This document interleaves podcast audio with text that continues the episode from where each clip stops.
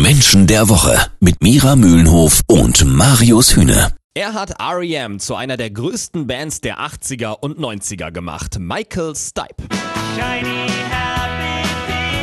Michael Stipe wird nicht nur heute 60 Jahre alt, sondern hat sich ja auch zurückgemeldet mit einer Single, die unser Klima retten soll.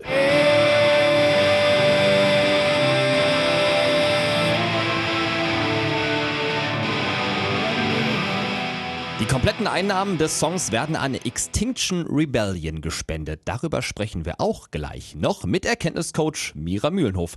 Mira, Michael Stipe eine ganz besondere Persönlichkeit. Eine außergewöhnliche Persönlichkeit. Und da sind wir auch gleich schon bei der intrinsischen Motivation. Ein, ein Künstler, ja, ein Künstler, wie er im Buche steht, also schon fast klischeehaft.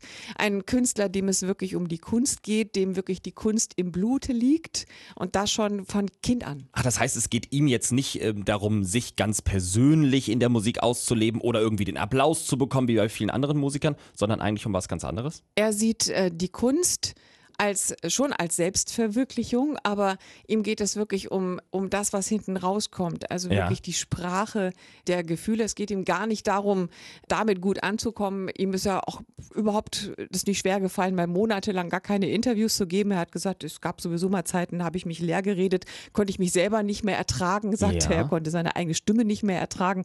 Und ihm geht es nicht um, nicht um die Fans, nicht um, nicht um den Applaus, sondern ihm geht es um den höheren Aspekt von Kunst. Okay, das erinnert mich gerade so ein bisschen an Bob Dylan, so ein totaler Eigenbrötler, der auch keine Interviews geben will und so. Ja, ne, nicht so extrem. Also Ja. ähm, bei Bob Dylan haben wir ja eher die intrinsische Motivation Wissen, Mhm. aber die sind direkt miteinander verbrüdert sozusagen. Die liegen quasi nebeneinander, also Okay. Individualität und Wissen.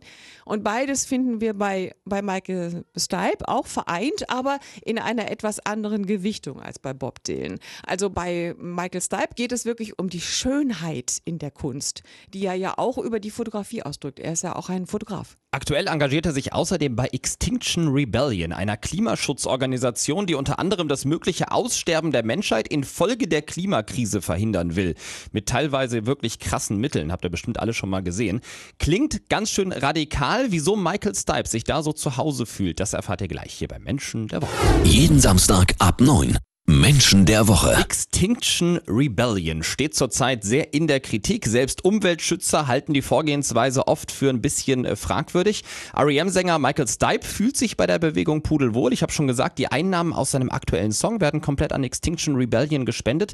Mira, warum fühlt Michael Stipe sich bei dieser Bewegung so wohl? Weil sich dort etwas bewegt, wie er selber sagt, und weil sich dadurch auch wirklich etwas verändert. Also er hat eine ganz interessante Definition von Kunst gebracht. Kunst muss den Horizont von Menschen erweitern und sie zum Denken anregen. Ja. Und äh, das findet er auch in dieser Bewegung. Menschen aufzurütteln, wachzurütteln, sie zum Denken, zum eigenständigen Denken zu bewegen. Und das ist das, was ihn darin motiviert. Also er liebt es, wenn quasi Grenzen aufgesprengt werden, wenn Leute mal über die Grenzen hinausdenken. Ja, und das ist für ihn quasi Kunst. Und das ist auch für ihn die Botschaft, die in der Kunst steckt. Es gab ja schon immer eine sehr enge Verquickung von Kunst und Politik.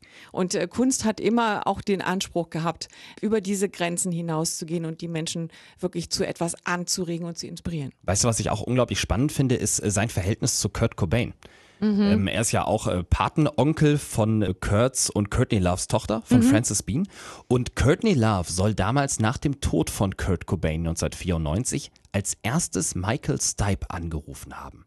Warum ist Michael Stipe jemand, der einen in so einem Moment auffangen kann? Warum hat Courtney Love ihn ausgewählt, um ihn anzurufen? Ich gehe davon aus, dass sie ihn angerufen hat, weil er direkt in die Gefühle reingeht. Also er ist ja selber jemand als Künstler, der sich der Sprache der Gefühle wirklich bedient in allem.